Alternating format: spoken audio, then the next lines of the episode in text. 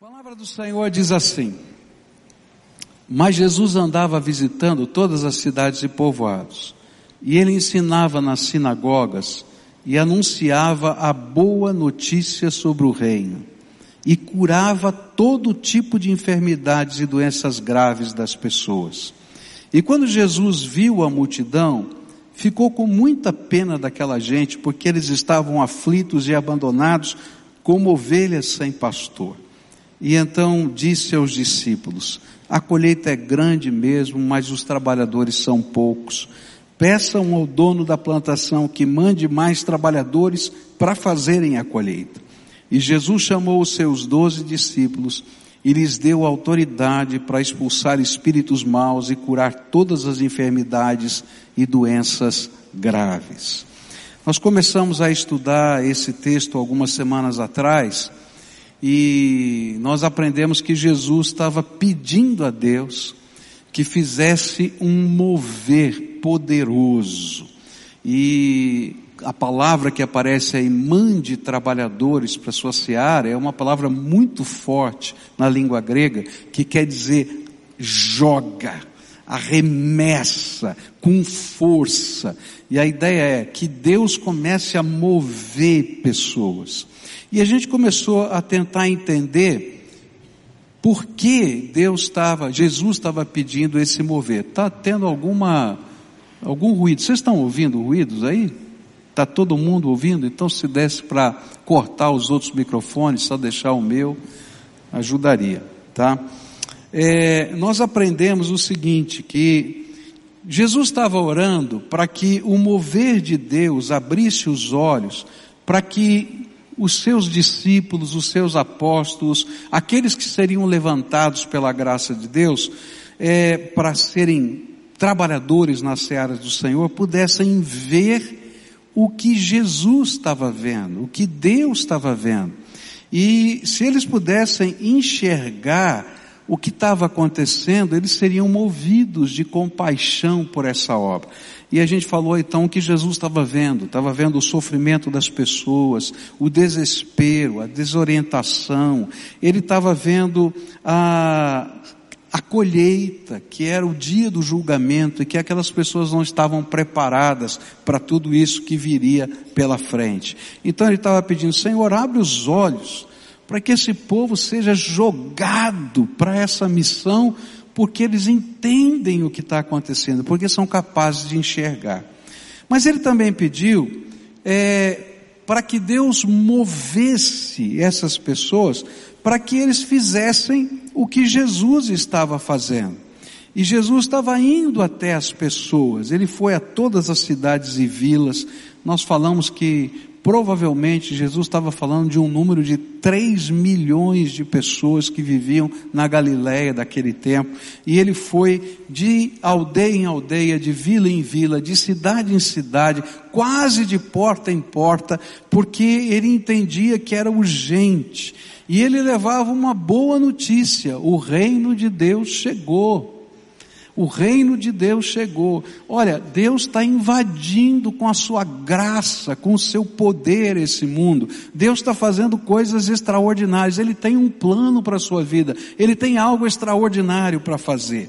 E aí então, é, ele, ele nos ensinava e nos desafiava a fazer a mesma coisa e dizer que ovelha precisa de pastor, de gente que conduza. Ninguém vai chegar ao projeto de Deus se nós não formos instrumentos da graça, porque Deus nos chamou para sermos companheiros, cooperadores dele nessa jornada espiritual. Muito bem, nessa noite eu queria continuar a estudar e eu quero me ater ao capítulo 10, versículo 1, para a gente começar, onde a Bíblia diz assim, Jesus chamou os seus doze discípulos e lhes deu autoridade para expulsar espíritos maus e curar todas as enfermidades e doenças graves.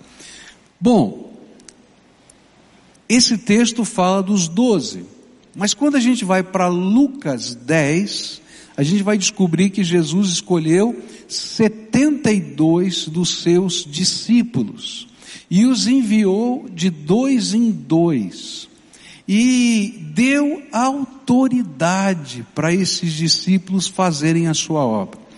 E o meu objetivo nessa, nessa noite é entender que autoridade o Senhor Jesus está dando para aqueles que desejam estar engajados no projeto dele, no propósito dele. Porque se a gente conseguir entender o que Deus está querendo fazer na minha vida, na sua vida e na vida das pessoas, a gente vai sentir um mover de Deus nessa direção. A primeira coisa que a gente vai aprender aqui nesse texto é que a obra de Deus é uma parceria com o Todo-Poderoso. Quando a gente convida pessoas para a gente orar aqui na frente, várias vezes eu faço isso, você sabe disso, você participa dos cultos. Não é porque o pastor Pascoal tem poder. O pastor Pascoal é um ser humano, pecador, que tem defeitos como qualquer ser humano. Talvez as pessoas às vezes né, façam uma imagem errada do pastor. O pastor é gente, tem problema, tem dificuldade. Tem vezes que eu chego aqui para pregar quebradinho. Algumas vezes eu já falei para você, eu cheguei aqui quebradinho. Você sabe disso, você tem acompanhado.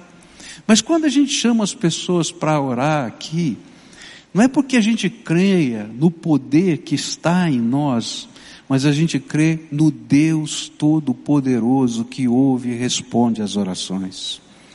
Porque a obra de Deus é uma obra de parceria. Deus nos chama para sermos mensageiros dele. Mas Ele não nos chama para agir com a nossa vontade, com a nossa força, com o nosso poder. Ele da graça. E nessa parceria ele se revela. E é o poder de Deus que se revela.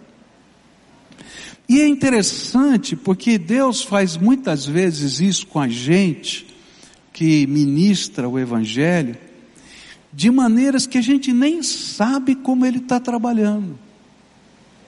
Algumas vezes eu estava numa, num aconselhamento, por exemplo, e ali conversando com aquela pessoa, me lembro bem dessa cena, e eu estava ali, o Espírito Santo falou comigo, falou assim, filho, pergunta para essa pessoa as três maiores marcas da sua vida, as três maiores cicatrizes da sua vida. Ela estava falando, essa pessoa estava falando de outro assunto que não tinha nada a ver com problemas, estava falando de outras questões. E aí eu falei assim: olha, eu estou sentindo Deus tocar o meu coração e eu tenho uma pergunta para você. E quando eu fiz aquela pergunta, aquela pessoa desabou. E começou a chorar, e começou a falar das coisas que estavam no seu coração. E o que eu só podia fazer era orar por aquela pessoa. Mas naquele momento aquela pessoa sentiu que Deus estava naquele lugar. Não era o pastor Pascoal, era Deus que estava lá.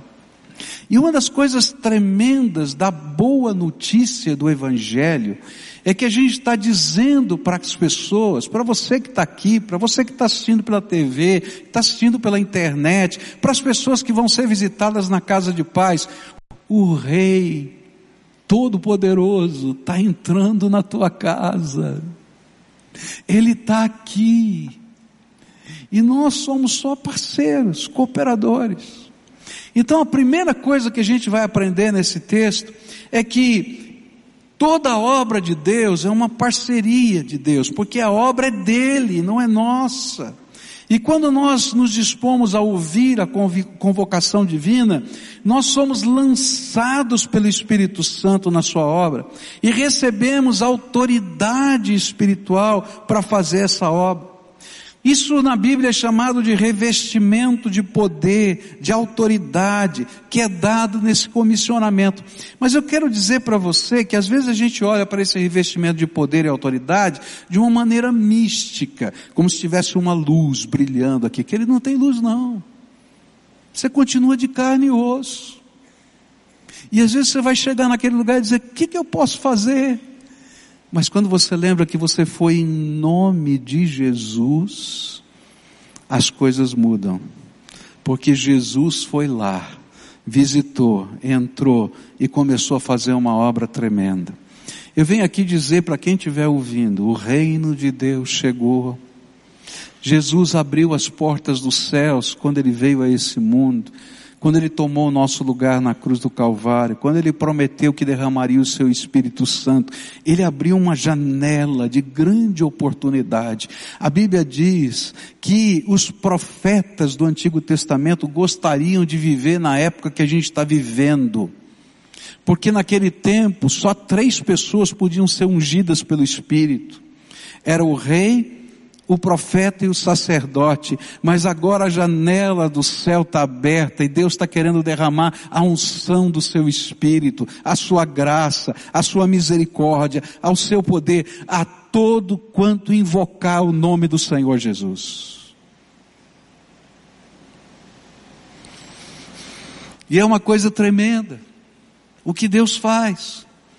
Eu me lembro do testemunho de uma senhora que começou a frequentar a igreja no culto de oração na quarta-feira.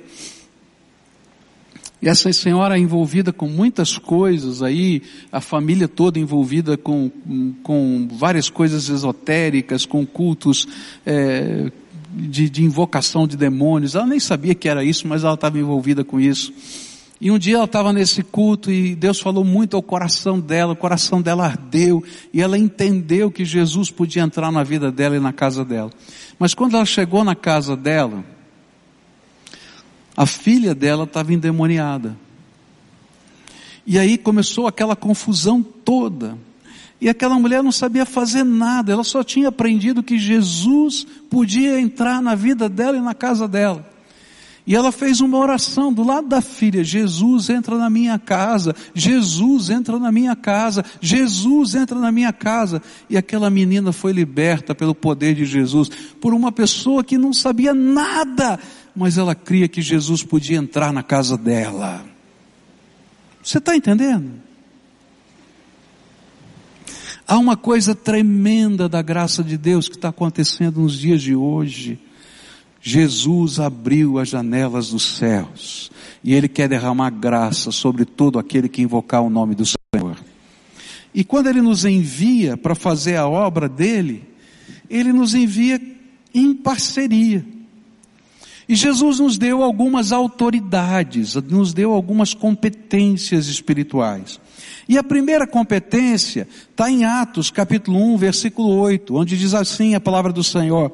Porém, quando o Espírito Santo descer sobre vocês, vocês receberão poder e serão minhas testemunhas em Jerusalém, em toda a Judéia e Samaria e até nos confins mais distantes da terra. E aqui a palavra de Deus está nos dizendo que o Senhor colocou o seu Espírito em nosso coração como garantia da nossa salvação. E nós recebemos também o poder do mesmo Espírito de Deus para sermos testemunhas de Jesus. Deixa eu falar para você de um milagre que acontece na nossa vida espiritual quando a gente recebe Jesus como Senhor e Salvador da nossa vida. Há um milagre que acontece. É uma coisa tremenda. O que significa receber Jesus como Senhor e Salvador da nossa vida? Significa que um dia a gente reconhece que é pecador, que não tem saída para nós e que a única saída é Jesus Cristo. E que a gente precisa de uma intervenção de Jesus na nossa vida. E que Ele precisa nos transformar. E a gente abre mão do nosso eu, do nosso ser, do nosso orgulho, do nosso jeito de ser e deixa Jesus ser o Senhor da nossa vida. Mas, enquanto a gente faz isso, tem uma parte que é de Deus, que Ele faz conosco. Primeira coisa que Ele faz, o sangue de Jesus, o Filho do Deus vivo, nos purifica de todo pecado. E eu não sei o que era a tua vida antes, mas a palavra do Senhor diz que Ele faz de nós nova criatura. A gente nasce de novo. É uma nova vida, porque Jesus começa algo novo dentro de nós. Segunda coisa que ele faz, ele sabe que eu e você não conseguiríamos viver essa vida. Mesmo que a gente desejasse de todo o coração. Então sabe o que ele faz? Ele vem e enche o teu coração, batiza você interiormente com o Espírito Santo. E o Espírito Santo sela a tua vida. E a partir daquela vida, daquele momento, a sua vida não pode ser tocada pelo maligno, porque você tem o selo do Espírito Santo de Deus. Olha que coisa tremenda. Mas o Espírito Santo de Deus na tua vida não para aí. O Espírito Santo de Deus te dá poder, te dá autoridade. E aí, por causa da obra de Jesus e por causa do nome de Jesus, Jesus te convida, e essa é uma metáfora, tá?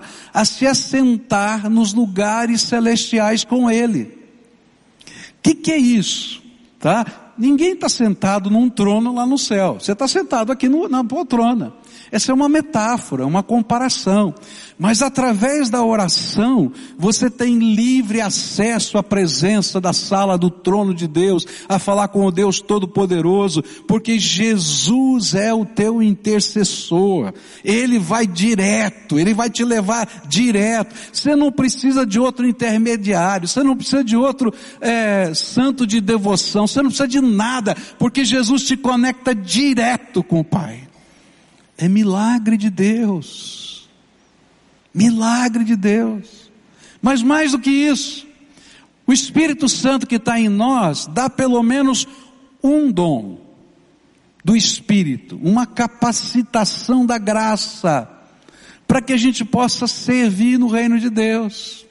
Então, querido, se você já recebeu Jesus, pelo menos um dom de Deus já veio sobre a tua vida. Talvez outros, até mais, mas pelo menos um. Para quê? Para que no poder do Espírito você sirva. E você possa ser instrumento da graça.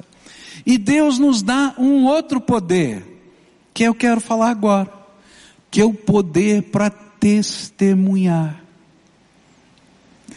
Olha, nem todo mundo vai saber pregar em público. Nem todo mundo vai saber preparar um sermão, fazer um estudo bíblico. Não foi esse o poder que Jesus nos deu. Mas Jesus nos deu poder para sermos testemunhas dele. E sabe o que uma testemunha faz? Ela fala o que aconteceu dentro da sua vida. Jesus não espera que tenha um monte de teólogos aqui. Jesus espera que todos nós sejamos testemunhas dele. E o que, que a gente fala para as pessoas? No poder do Espírito, Jesus fez isso na minha vida. Como, como eu era, o que aconteceu comigo, como Jesus entrou na minha vida e o que Ele está fazendo agora. Quando a gente fala isso, há uma autoridade, há um poder de Deus que se manifesta. As pessoas podem discutir teologia, mas elas não podem discutir com uma testemunha, porque a testemunha só fala do que vive, daquilo que está acontecendo na sua vida. E isso é um poder de Deus, uma autoridade vinda do Espírito. E então o que Jesus está dizendo é que quando Ele nos move na direção da Sua obra, Ele nos reveste de poder. E a, o primeiro poder que Ele nos dá é esse poder de testemunhar, de falar o que Jesus está fazendo na nossa vida, na nossa vida. Mas a palavra de Deus nos diz que Ele nos dá uma outra autoridade. E essa autoridade aparece em Lucas 10, versículos 5 e 6. Olha que coisa linda isso aqui. Ao entrarem numa casa, digam primeiro, paz seja nesta casa. Vamos dizer esse finalzinho juntos? Paz seja nesta casa. E se houver ali uma pessoa que ama a paz, sobre ela repousará a paz de vocês. Se não houver, a paz voltará sobre vocês. Jesus nos deu uma segunda autoridade. Por onde a gente passa, Deus nos deu, Jesus nos deu a autoridade de deixar a paz dele. Essa paz, ela está baseada numa palavra hebraica, tá? Que foi ah, trazida para dentro da cultura cristã, que é shalom, tá? Shalom é uma maneira de se cumprimentar em hebraico. Vezes quer dizer oi, tal, etc. Shalom. Mas ela significa que a paz seja com você. Shalom. Agora, o sentido dessa paz é uma coisa interessante. O shalom que se desejava no Velho Testamento, e esse shalom que Jesus está dizendo para a gente deixar na casa das pessoas, representa que Deus abençoe com toda a sua plenitude, em todas as dimensões da vida, essa casa. Isso envolve prosperidade, paz interior, paz com Deus, paz no meio da família. Mas essa era uma expressão que tinha um sentido muito grande. Toda a bênção de Deus fique nesse lugar. Então quando você entra num lugar, ou quando você ora por alguém e você pede que a paz do Senhor esteja sobre essa vida, você está dizendo, Senhor, que a tua presença, que a tua bênção, que a tua graça entre nesse contexto de vida. E queridos, quando uma casa, quando uma pessoa está vivendo na escuridão, ou da sua dor, ou da sua luta, ou do seu pecado, ou dos seus problemas, quando a luz de Deus entra, quando a luz de Jesus brilha, sabe, há uma transformação. A paz do Senhor Jesus começa a se revelar em todas as dimensões da vida. Eu quero dizer para você que essa paz, ela não é uma vara de condão. Você vai deixar um milagre espontâneo. Essa paz precisa ser cultivada.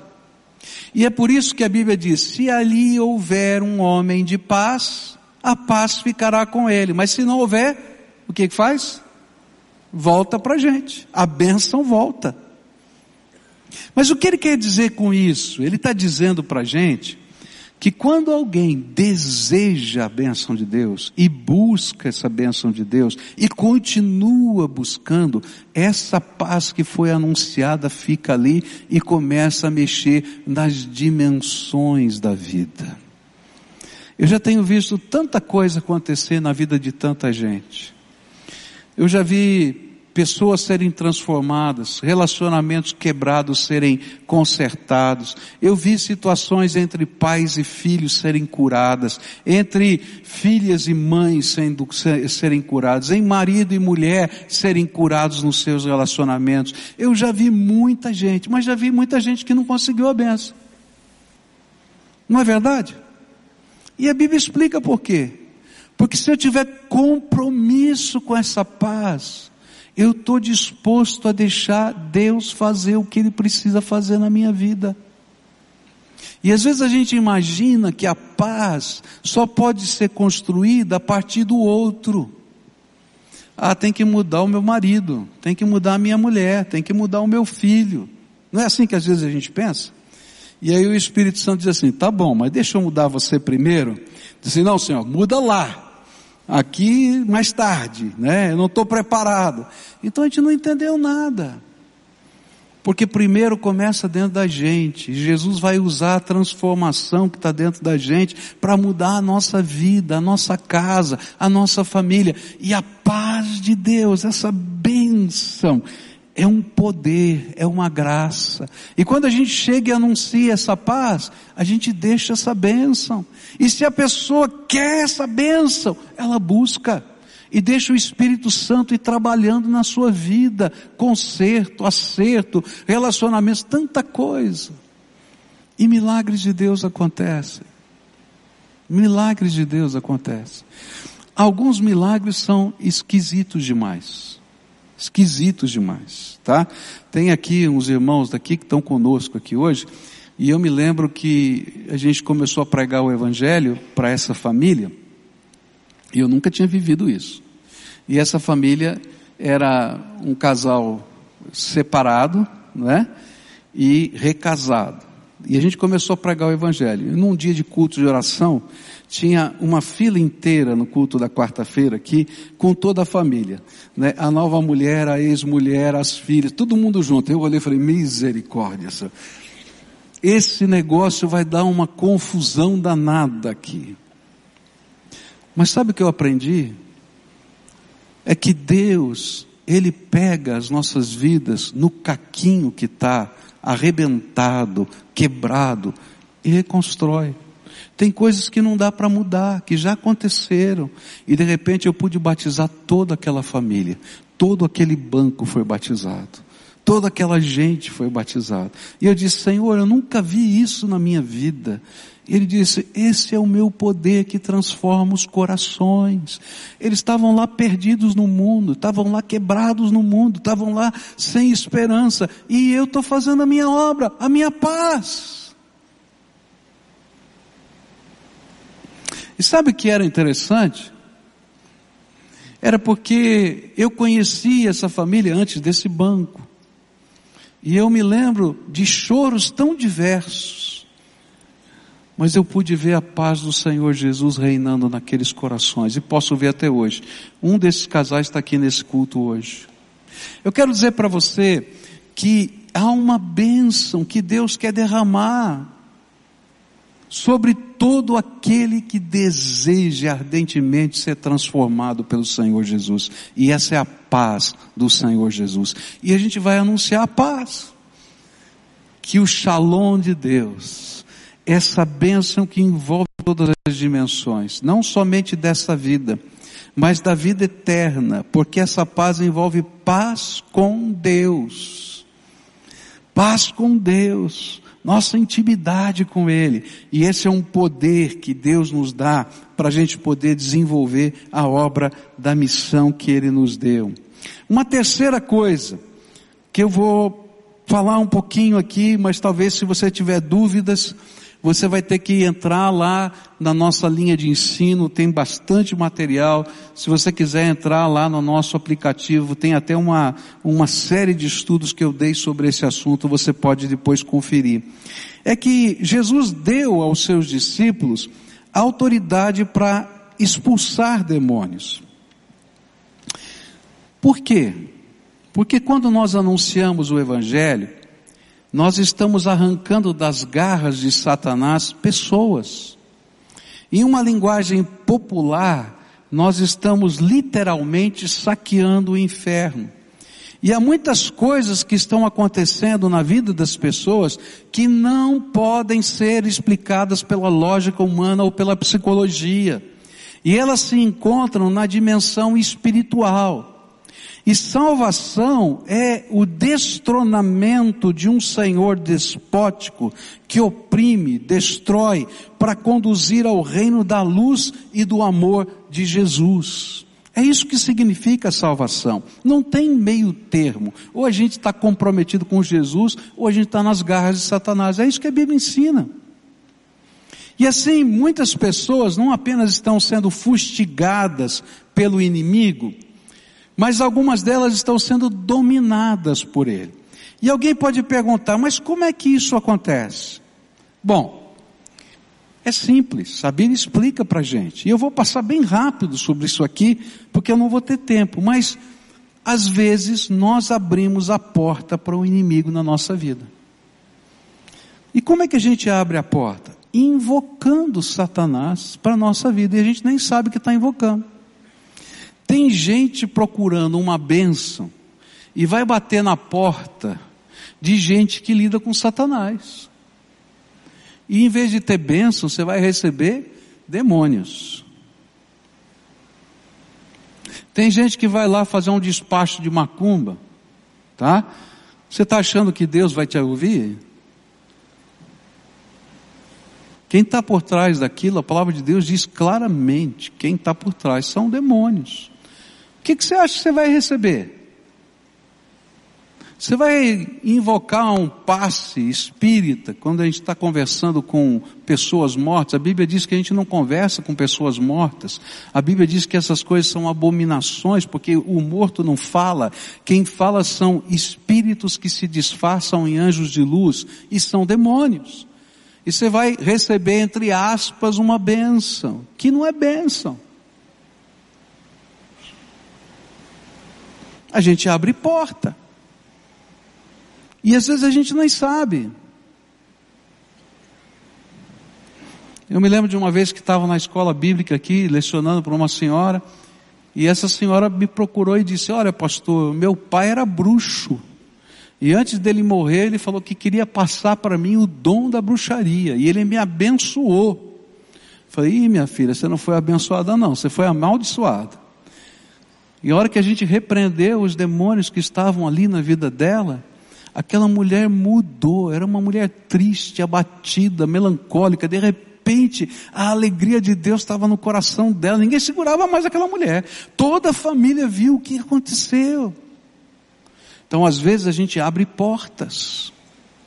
A Bíblia vai dizer para a gente que a gente abre portas também quando nós abraçamos determinados tipos de pecado, de modo a perdermos a vergonha de praticá-lo. E isso provoca dentro de nós um endurecimento que nos desumaniza.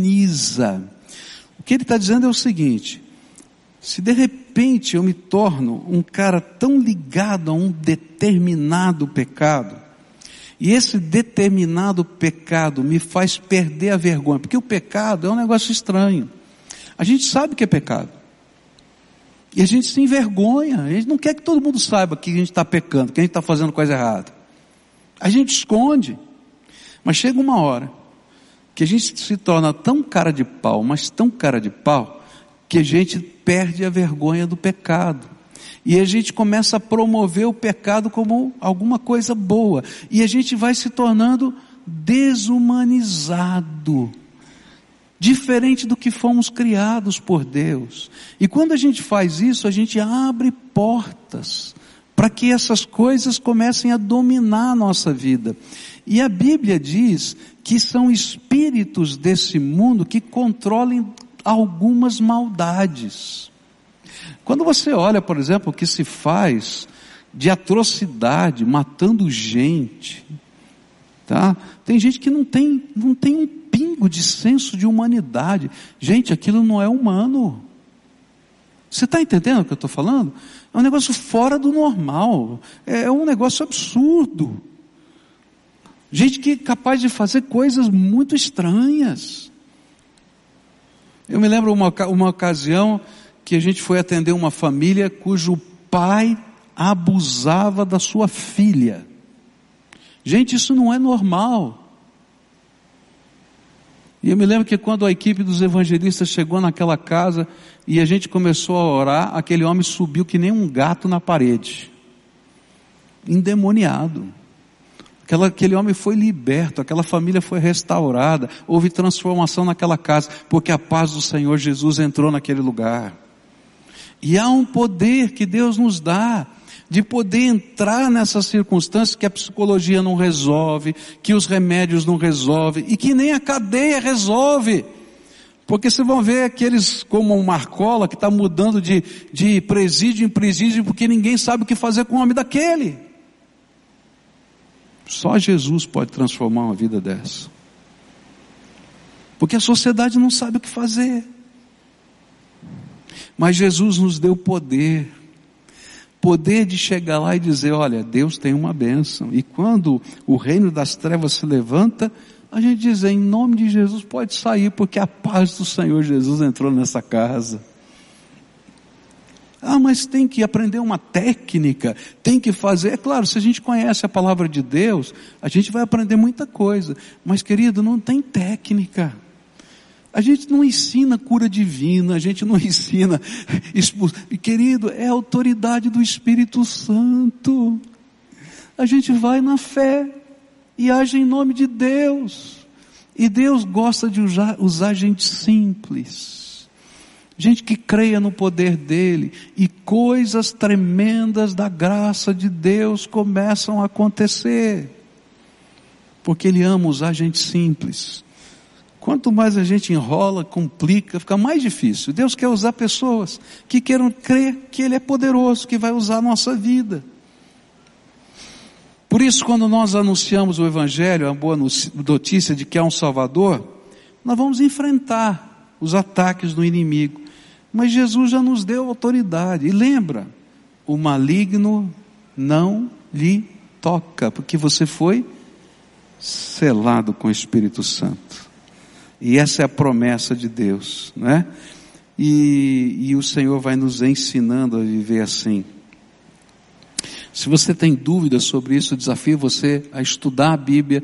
Todo o material sobre esse assunto está disponível aqui no site da nossa igreja, tanto em palestras como apostilas e assim por diante.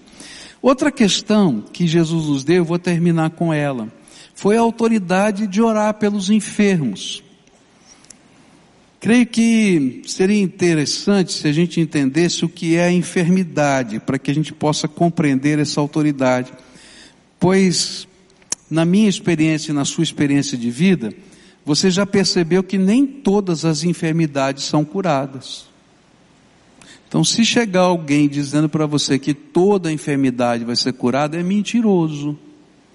Porque se toda a enfermidade fosse curada, não haveria morte nessa terra. Se tem morte é porque alguma enfermidade venceu. Você não concorda comigo?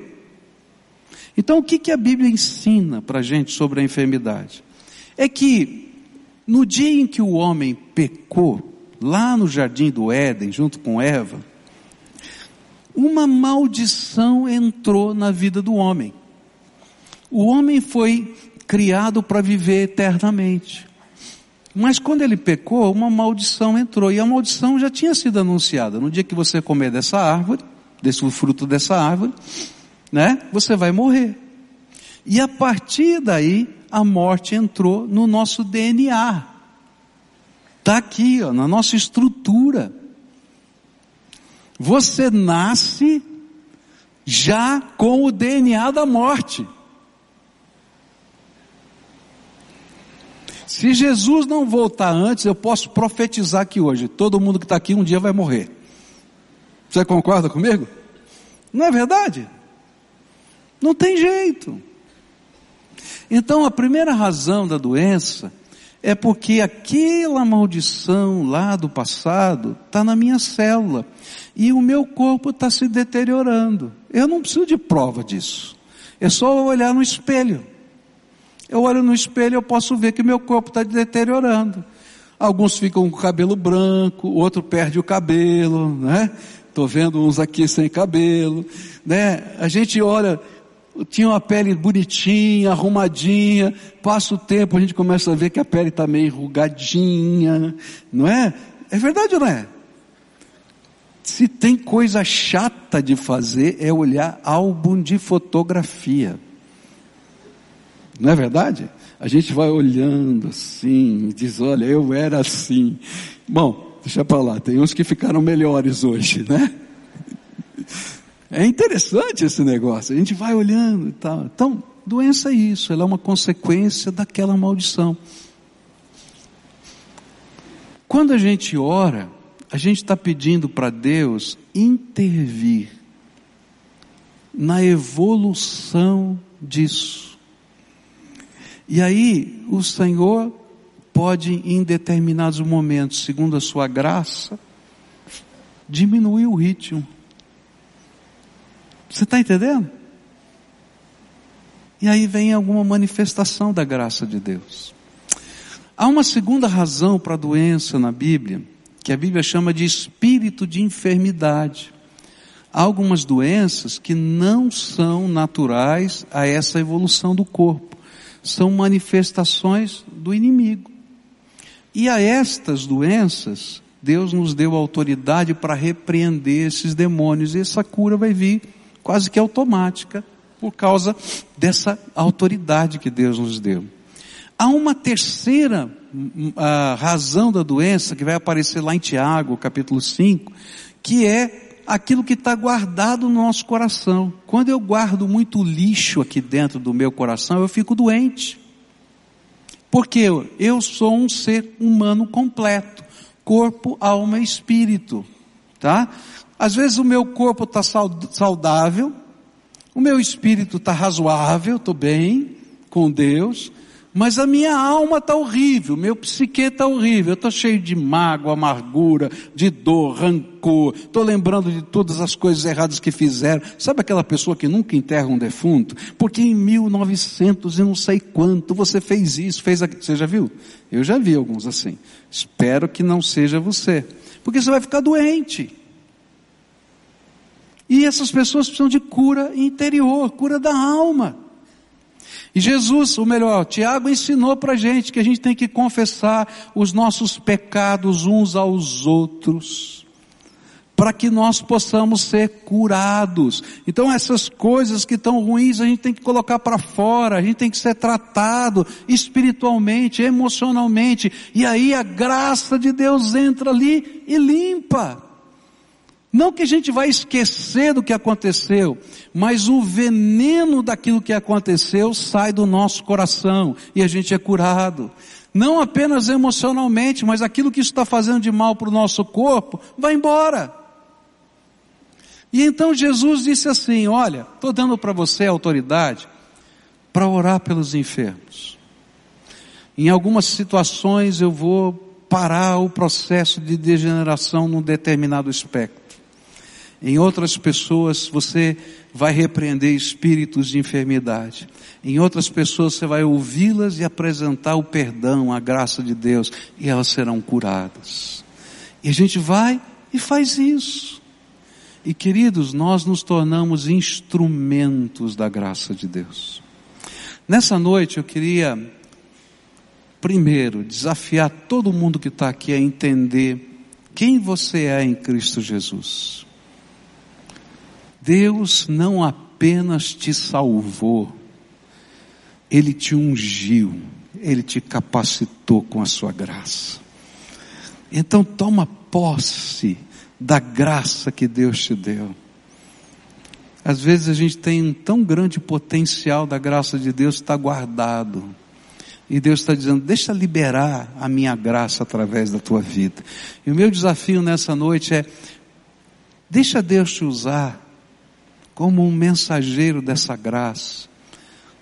Como alguém que tem autoridade para dar testemunho, como alguém que tem autoridade para manifestar o poder de Deus, libertando pessoas, como alguém que tem autoridade para orar por aqueles que estão enfermos, como alguém que tem autoridade para ouvir o que está na alma de alguém e tratar aquela alma com o amor de Jesus, com as coisas que ele já fez.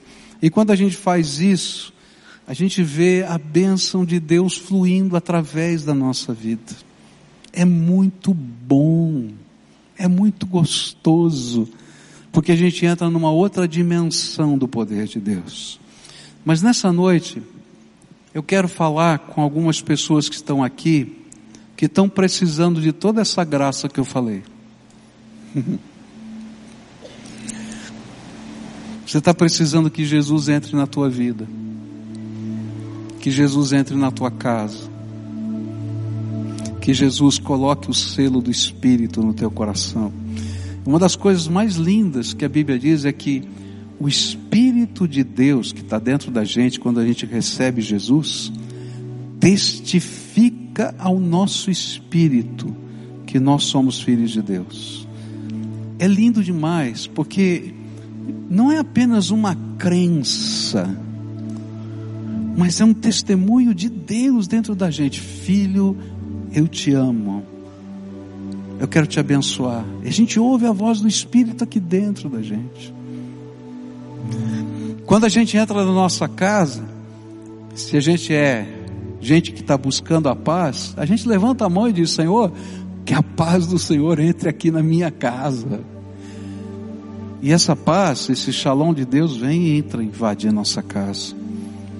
E a gente pode estar vivendo qualquer circunstância da vida coisas boas e coisas ruins. Às vezes a gente acha que quando a gente passa por problema não dá para sentir a paz de Deus. Olha, talvez a gente sinta mais a paz de Deus quando a gente está numa luta do que quando a gente às vezes não está percebendo a necessidade dessa paz. Quantas vezes vem? Essa semana mesmo eu estava orando e estava com um problema na minha cabeça, uma luta, uma angústia. E o Senhor falou para mim, filho, eu já falhei com você alguma vez? falei, ah não, senhor, o senhor não falhou. Então por que, é que você está preocupado? Vai. Eu falei, tá bom, senhor, eu vou. Aí passou aquele momento, aquele encontro, aquela situação que eu tinha que, que enfrentar. E eu fui para casa, e quando eu estava voltando para casa, o Espírito Santo falou para mim assim de novo: Eu falei com você? Eu falei, não, Senhor. o Senhor resolveu de uma maneira que eu nem podia imaginar que o Senhor podia resolver. Quantas vezes, queridos, eu preciso de novo dessa paz, mas que bom é que eu sei onde está o endereço dela. E a gente pode buscar essa paz. E a gente pode buscar esse poder, a gente pode buscar essa graça e essa conectividade, essa comunhão com Ele que faz toda a diferença na nossa vida. Por isso, nessa noite, eu queria orar por pessoas, para que a paz do Senhor Jesus esteja na sua vida. Eu quero orar por pessoas para que Jesus coloque o selo dele no teu coração. Eu quero orar por pessoas para que o Senhor Jesus purifique de todo pecado. Se tem alguma coisa que está amarrada na tua vida, tem um pecado que te algema, eu quero dizer, Jesus é o libertador. Ele vai te dar graça nessa noite. Eu quero orar por pessoas que estão perturbadas. Às vezes tem gente perturbada, gente, perturbada, atônita, angustiada eu creio no Cristo que vem e toca as pessoas angustiadas e perturbadas. Se você é uma pessoa assim, eu quero orar por você. E se você deseja isso de todo o coração, eu vou te convidar para vir aqui à frente para a gente orar. Agora lembra, não é o pastor Pascoal. Só Deus sabe quem eu sou. Quantas vezes eu estou tão quebrado. Mas eu quero dizer para para você que Jesus vai ouvir essa oração.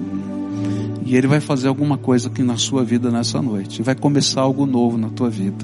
Então, se você é essa pessoa a quem o Espírito Santo está tratando, e eu acho tremendo porque enquanto eu estou falando aqui, Jesus está trabalhando aí. O Espírito de Deus está trabalhando aí. E eu acho tremendo, sabe por quê? Porque às vezes foi uma palavra só que eu falei. Eu falei um monte de tempo aqui, mas às vezes foi uma palavra. E aquela palavra o Espírito Santo diz assim: é para você, é para você, é para você. E a gente sabe que Deus está falando com a gente. Então, se você é essa pessoa a quem o Espírito Santo está falando, eu quero orar por você. Vai saindo do teu lugar agora, vem para cá para frente. Se tiver uma família, vem a família toda, vem a família toda. A gente vai orar por essa casa, tá? Se tiver ah, alguém que está precisando de algo de libertação na tua vida, vem agora, porque o Senhor quer fazer algo novo na tua vida. O Senhor quer fazer algo novo na tua vida. E é Ele quem faz, é Ele quem faz. E Ele vai fazer em nome de Jesus, porque Ele está aqui. Jesus prometeu que onde estivessem duas ou três pessoas reunidas debaixo da autoridade do nome dele, ele lá estaria. Aqui tem uma multidão que está debaixo da autoridade do nome de Jesus. E o Senhor está aqui entre nós. E Ele vai manifestar a graça dele na vida da gente. E a gente vai orar uns pelos outros aqui. É isso que vai acontecer. Intercessão, oração. Pedindo que a paz do Senhor esteja na tua vida, na tua casa. Que o selo de Deus esteja aí que o derramar da graça esteja aí.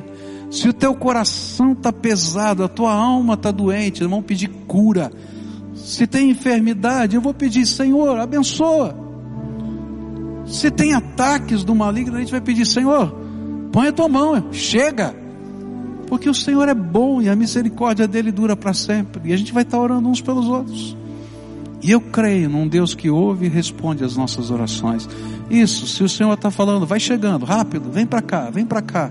Em nome de Jesus, pode vir, em nome de Jesus. Esse é tempo da gente estar na presença de Deus. Oh, glória ao Senhor. Glória ao Senhor, aleluia. Tem muita gente aqui hoje, tem muita gente. Que bênção, que bênção. Venha, pode vir, em nome de Jesus. Que benção. Estou vendo famílias inteiras aqui. Louvado seja Deus. Quando eu vejo uma família aqui junto, né? É, marido, mulher, tem vários aqui com os seus filhos, eu fico tão feliz. Fico feliz porque toda casa, todo mundo na casa precisa de Jesus. Não é só um, não. Todo mundo precisa de Jesus. E nós precisamos dessa graça de Deus, né? Agora eu vou pedir um favor para você vai ser uma coisa muito difícil. Eu sei que tem muita gente aqui, vai ficar complicado. Mas eu gostaria que cada pessoa que está aqui, além da minha oração, recebesse uma oração intercessória pessoal. Alguém vai chegar perto de você e vai perguntar: por que eu devo orar por você? Daqui a pouco, eu vou primeiro orar, depois disso ele vai fazer isso.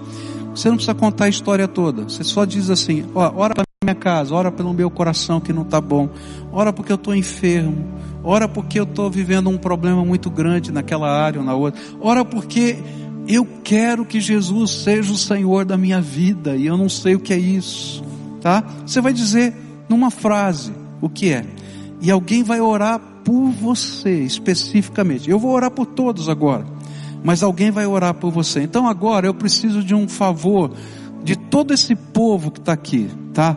Agora é tempo de mobilização do povo de Deus. Você é servo do Senhor Jesus? Você foi ungido por Deus para orar pela paz na vida de alguém? Então vem para cá e me ajuda, tá? E vai abraçando. Alguns vêm pela frente aqui, tá? Que é mais fácil olhar para as pessoas que estão aqui e chegando perto, tá? Às vezes por trás a gente chega lá e não vê. Então se você puder vir aqui pela frente, tá? E vem para cá, tá? Mais gente, olha, eu preciso de mais gente, eu preciso de muita gente aqui. Vem pela frente aqui, ó. Eu não vi ninguém passar aqui na minha frente, vem pela frente. Isso, vem aqui, ó. Isso, tá? Agora eu vou pedir um favor para você que veio aqui para receber oração, tá? Me ajuda porque eles precisam saber que é você está precisando. Então você fica de mão levantada para o alto, até alguém chegar perto de você, tá combinado? Porque senão eu vou me perder e as pessoas vão se perder porque tem uma multidão aqui na frente. Então levanta a mão ali para o alto, tá? Olha quanta gente está de mão levantada aqui. Eu preciso de gente para ajudar. Vem aqui pela frente, ó. Vem por aqui. Isso, vem aqui, garotas, venha por aqui, ó. Bem aqui pela frente, ó, que você vê as pessoas aqui e você pode chegar na mão que está levantada, tá? Chega perto para orar, tá? Você aguarda eu, eu, eu, eu comandar essa oração, tá bom? Para a gente poder abençoar essas vidas. Aqui tem um casal, se pudesse vir alguém orar por esse casal que está aqui, tá? Tem um jovem ali, já chegou alguém, tem um senhor, tem uma senhora aqui, tem outro jovem, tem duas, três senhoras ali, quatro ali, um casal ali. Aqui, vem, vem, vem rápido, rápido, rápido, por favor, tá? Olha quanta mão levantada, gente. Em nome de Jesus, se você é servo do Senhor, levanta agora e me ajuda, por favor, tá? Vem orar por alguém. Você pode orar por alguém? Vem orar por alguém. Isso, me ajuda. Olha quanta mão levantada aqui. Vai pedindo licença, vai chegando perto de quem está com a mão levantada. Isso, aqui ó, tem uma senhora aqui, uma senhora aqui, um senhor ali, tá? Ali atrás tem uma, duas, três, quatro, cinco, seis, sete. Tem mais, tem muita gente aqui. Vem aqui pela frente que você vê. Tem um casal ali, se alguém puder chegar nesse casal aqui, bem aqui. Tem uma senhora que está sozinha aqui, tá? Olha, eu não vou parar até toda a mão abaixar. Você quer sair do culto hoje? Me ajuda, tá? Isso, aqui. Tem duas senhoras ali, tem alguém chegando ali, graças a Deus. Olha lá. Tem um, tem um casal bem aqui no meio, se pudesse chegar alguém, atrás dessa mesa aqui, bem aqui, ó. Se alguém puder chegar ali, tá? Bem ali, aquele casal, se alguém puder chegar. Tem um outro rapaz de boné aqui, ó, tá vendo?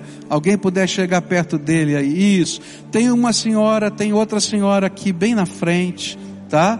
Olha que benção. Tá começando a diminuir o número de mãos levantadas, tá? Ó, tem uma senhorinha aqui, bem aqui na minha frente, com a mão levantada. Olha, aqui tem uma outra senhora com a mão levantada. Ali atrás dessa senhora que chegou, esse senhor agora para orar, tem mais duas irmãs Ninguém foi orar com aquele casal lindo ali. Vai lá, aqui, bem aqui, ó. Chegou alguém ali, ali tem duas senhoras ali atrás que ninguém foi orar. Tem que passar por aqui, não tem como chegar lá se você não for por aqui. Tá? Agora todo o povo de Deus de pé, tá? Eu espero que ninguém tenha ficado sem chegar perto alguém. Aqui, isso. Alguém não chegou aí perto de você? Acho que tem alguém ali? Se, se não chegou a cena bem alta assim para mim, eu quero ver. Louvado seja Deus. Não chegou ninguém ali, ó, ali alguém pudesse vir aqui, ó. Vem aqui, ó, por aqui, passa pela frente. Bem, pode vir aqui, ó. Bem aqui. Esse casal que está ali, ó. Bem aquele casal ali, tá? Levanta a mão ali, querida, só para ela ver. Uma senhora de cor de rosa está tentando chegar ali, ó. Bem aqui, ó. Ó.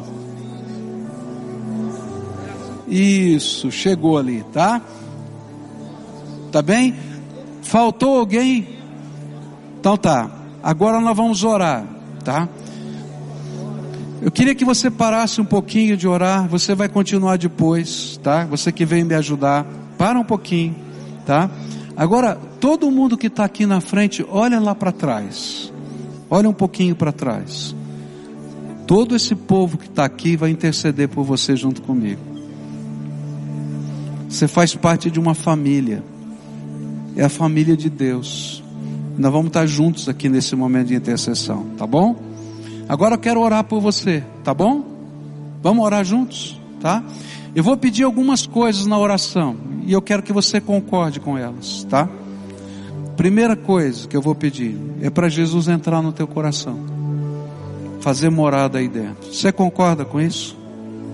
Vou pedir para ele colocar o selo do Espírito Santo Sabe o que é o selo? É marca de propriedade. Ele vai ser o dono da tua vida. Daqui em diante você, antes você era dono do seu nariz. Hoje em diante ele, Jesus vai ser o dono da sua vida. Não é um pastor, não é uma igreja. Jesus.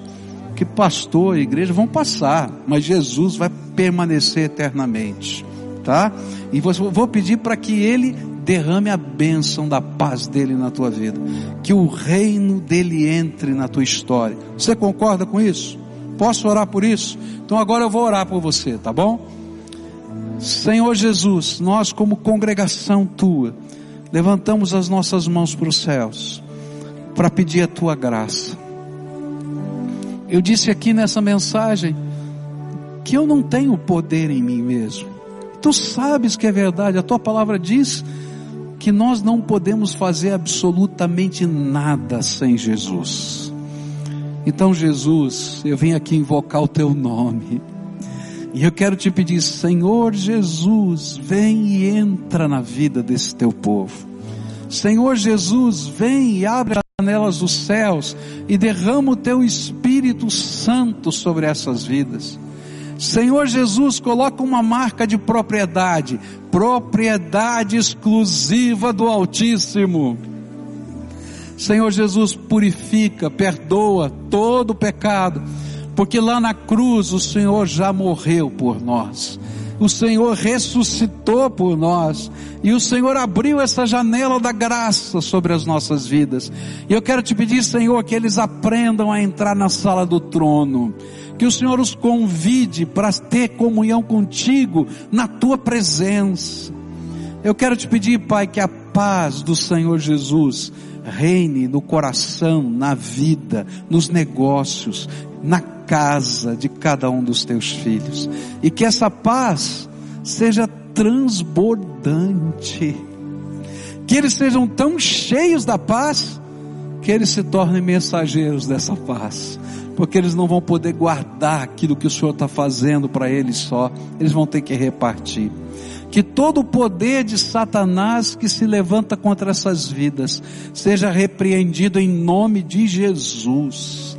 E que haja, Senhor, libertação se, se há alguém oprimido, se há alguém escravizado, se há alguém dominado, se há alguém, Senhor, que está sendo enredado, que nesta hora o poder das trevas bate em retirada, porque o Senhor há de colocar os teus anjos ao redor deles, e o Senhor há de colocar o brilho da tua luz sobre a vida deles.